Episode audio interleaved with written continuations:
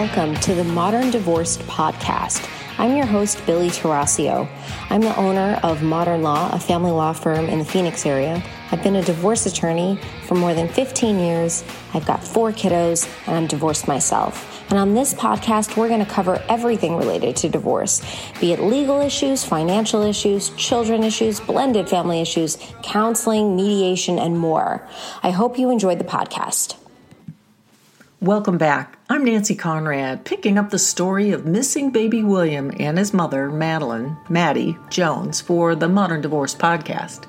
In our fourth episode, we hear from Andrea Gokenauer, Jake's mom and first time grandma, to the missing baby William. When the baby first went missing, which was right after Jake, the father, was supposed to have court ordered parenting time with William, it was because he was, quote, sick. The Jones family said they couldn't deliver baby William for that reason on the day before he disappeared with his mother. Well, it seemed kind of suspicious, honestly, but, well, there was the possibility of it being the truth. You may recall in our last episode, there was a critical point later in that fateful summer when Andrea and her sister Rachel discovered something that decidedly changed the way they thought about the case. Um, the moment that I think it really changed for me was when we had had a rally where we had volunteers come to get the flyers that we printed out. We printed out thousands of flyers. And we had volunteers come that were, would put up flyers for us all over Mesa. And when we left the rally, we had bought donuts and we bought water bottles and all these kind of things for the rally. And we had all these donuts and water bottles. And I said to my sister, What are we going to do with these? And she said, well, maybe there's a women's shelter around that we could, you know, just women's shelter, women and children. We could go take these to the women's shelter. And so I literally was navigating on the phone so we could find a place to take this big box of donuts and bottles of water and things. And I'm navigating with her.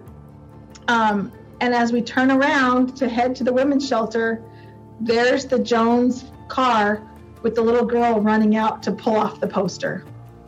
And that was the moment that I thought no family that was really thinking she was missing would want one less iota of publicity. And so that's when you knew. That's that... when I felt like the surety that they're involved.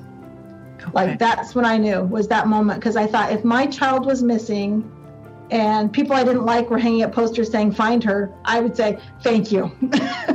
you know, um, so that's the moment that it felt like, okay, we, there's no more scary. Fe- I mean, the scary feeling was how long will they hide her? The scary feeling was did the Jones parents hurt them? Um, you still had all those kind of feelings, but it no longer felt like a stranger could be involved in taking them.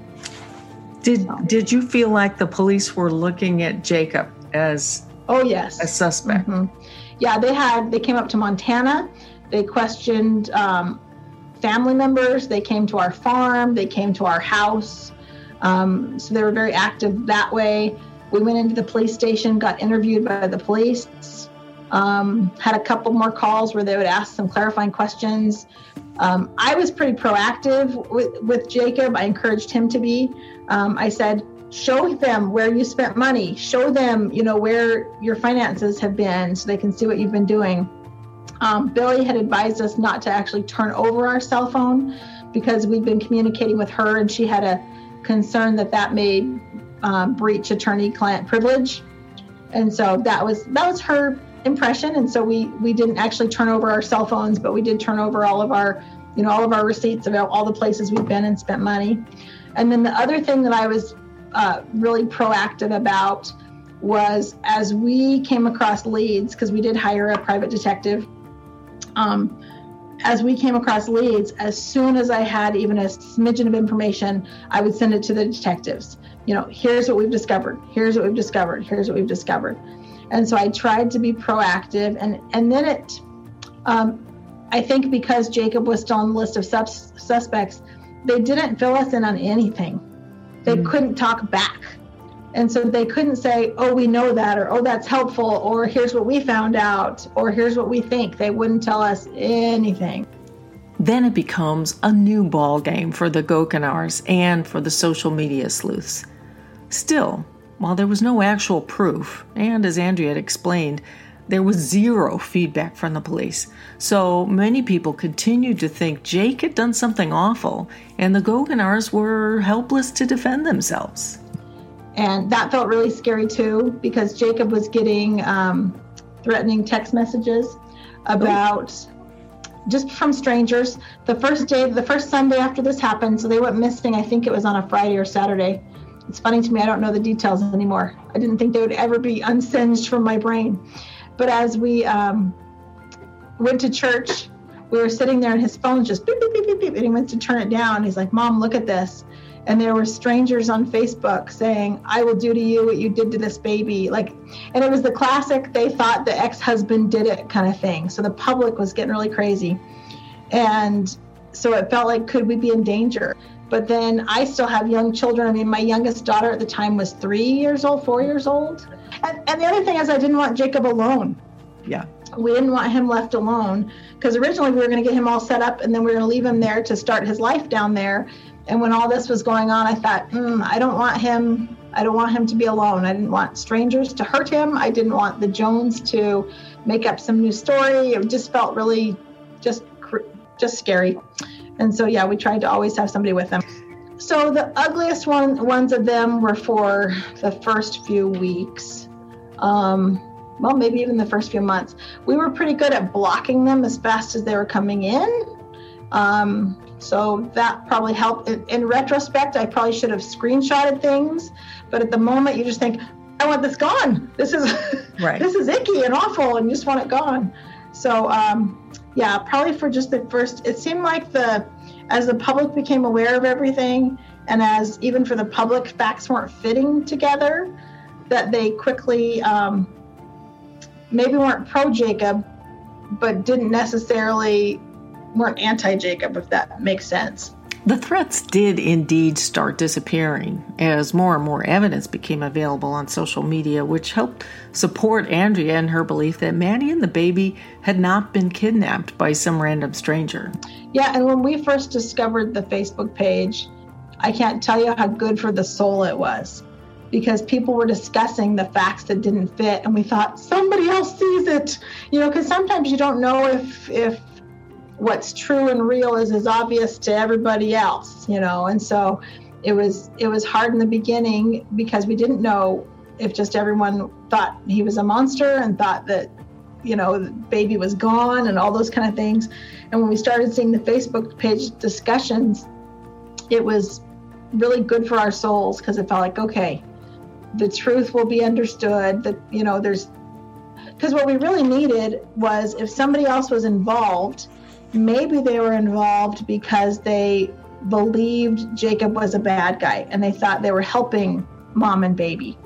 And so, what was really important to us was to turn the tide so that if somebody had information, they weren't afraid to share that information.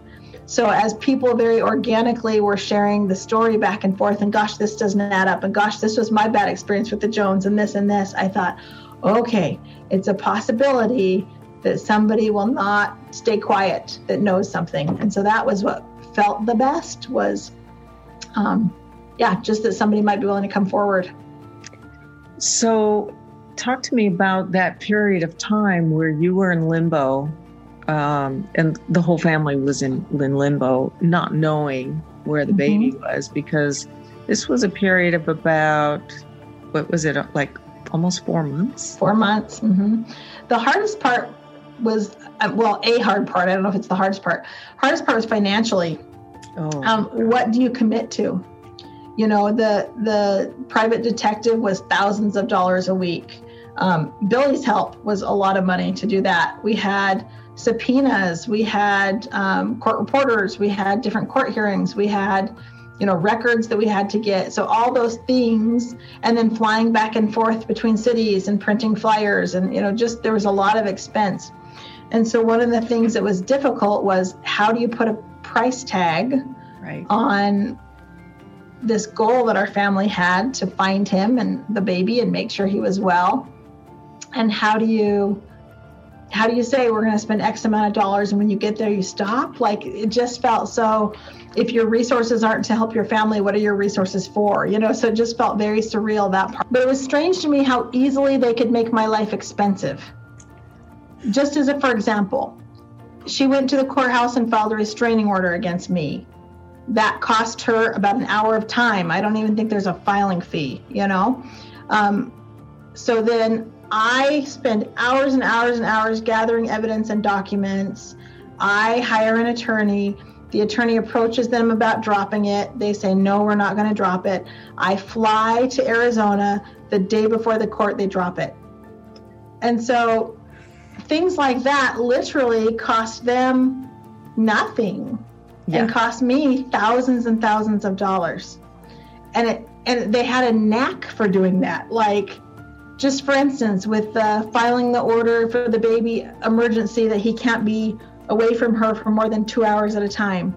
Again, filing that was very simple, but the process of paying for the pediatricians and having another court hearing and you know all those kind of things most of the burden of that would fall on our side of things. And that was like it just felt like a skill that they had. We, we often said that. We said they're so creative. They're so creative in making making our life harder you know how easily they could do something really quick that would cause all these and that's the frustrating thing for me because we see that out in the public now and in social media. Mm-hmm. lies end up taking on a life of their own and mm-hmm. become so costly to the people that are on the brunt of that and mm-hmm. and what you were talking about just describes this is the cost of a lie mm-hmm. Mm-hmm.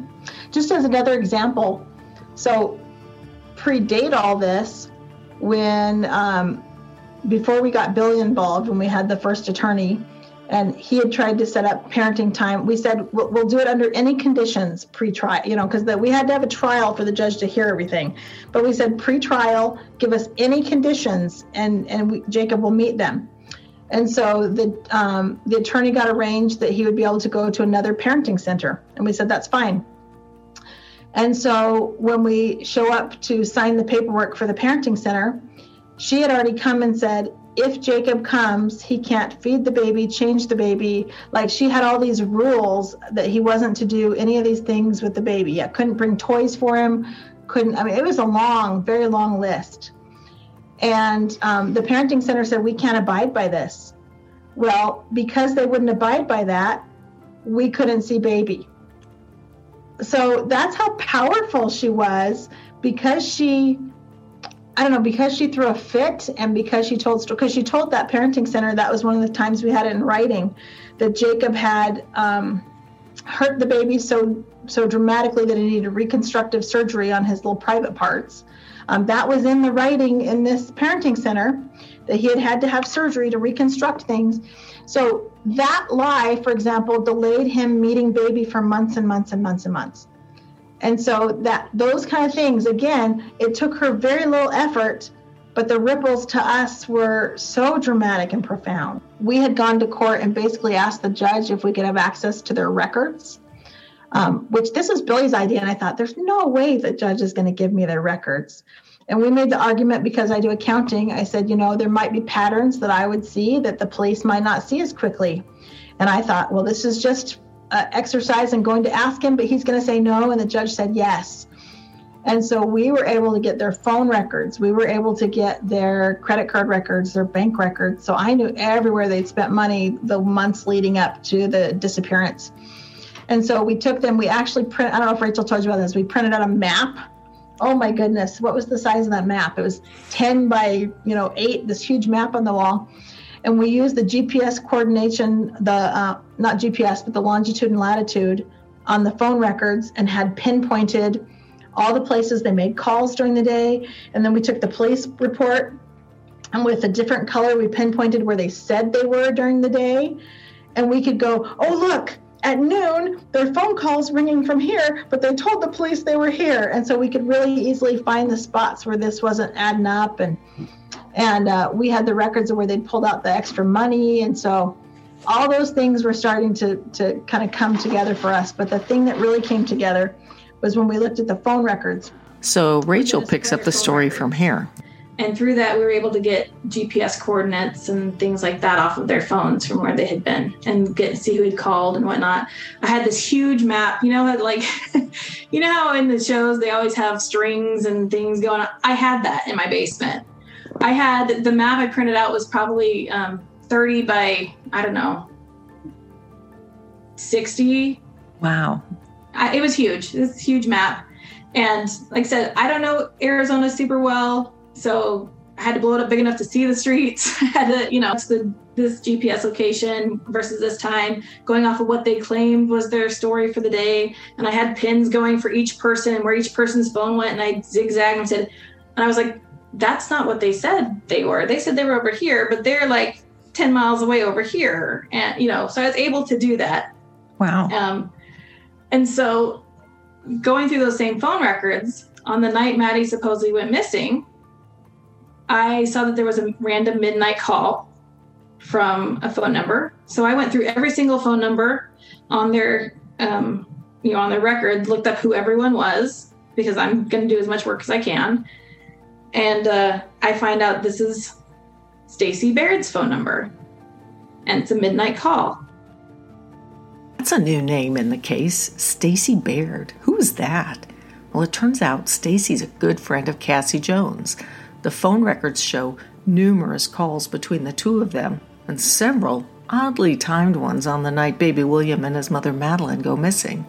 It opens up a potentially juicy new lead that had Andrea and her sister Rachel thinking this was an opportunity. We made a spreadsheet of what friends called normally and how often they called. And the pattern that they found was that the one gal, Stacy Stacy Baird, um, that they usually talk to her once a day. I mean, pretty consistently for the two months leading up to the disappearance. And then the day before baby goes missing, there's a dozen calls. And then radio silence. There were no calls after that. And I called Billie and I said, Gosh, we'd really like to question this gal because we think that she must be involved. It just doesn't make sense that somebody you talk to every day, once baby goes missing, she's not saying, Any news? You know, there was no calls, just seemed unusual to me. And so we, Billie made the arrangements for us to uh, have a de- deposition with her. And we went through, got the court reporter, got the, you know, the videographer, all those things lined up. And then the day of the um, deposition, she didn't show up. And so the rule was if you have a court order to come to a deposition and you don't show up, you can call the police. And so we called the police to report that she had not showed up. And that's when the police finally let us in on it and they said that's because she just turned herself in. Um, you guys really scared her when you called her in for the deposition. She didn't want to lie under oath. So she is here talking to us. Please don't say anything because we need to find where baby is. And that was the moment you thought, oh, you know, this is this is getting real. It certainly was. In fact, even without knowing what was going on with this new lead, the social media chatter was a buzz. Now, by this time, it was already late September and baby William had been gone since June. The social media sleuths on Facebook had drawn their own conclusions that the two were in hiding, although there was no proof. In fact, some of the Joneses' neighbors began taking notes of the comings and goings of Cassie and Roland Alex Jones in the hopes that they might see something.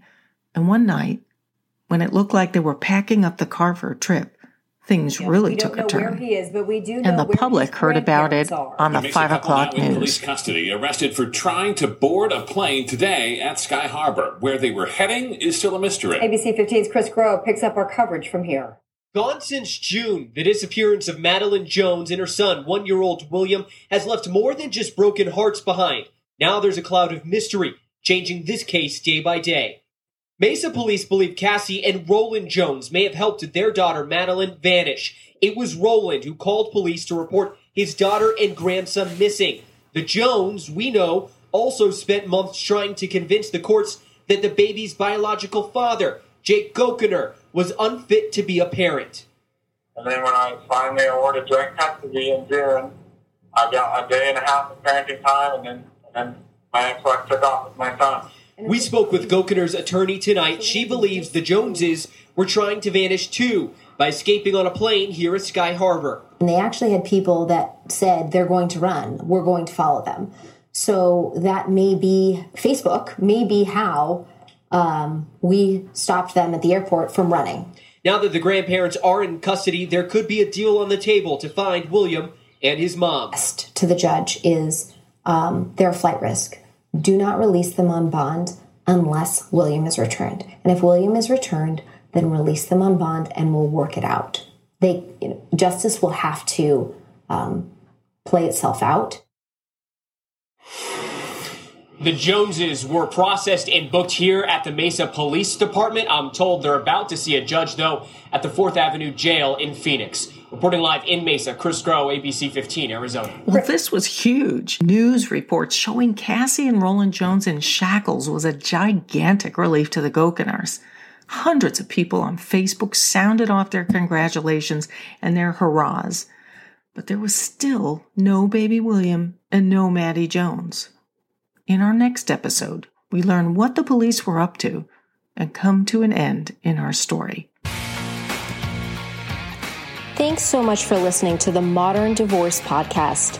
Remember, anything you've heard today or anything you read online is not the replacement for actual consultation with an attorney and does not create an attorney client relationship. Even if you called in and we spoke to you, you are anonymous and we don't have your details and you have not become a client of modern law. However, we would love to speak with you or you should seek out the advice of legal counsel or counseling or any other expert near you. And if you have an idea for a show topic or you need to speak with an attorney in Arizona, you can reach me at info, I-N-F-O, at mymodernlaw.com.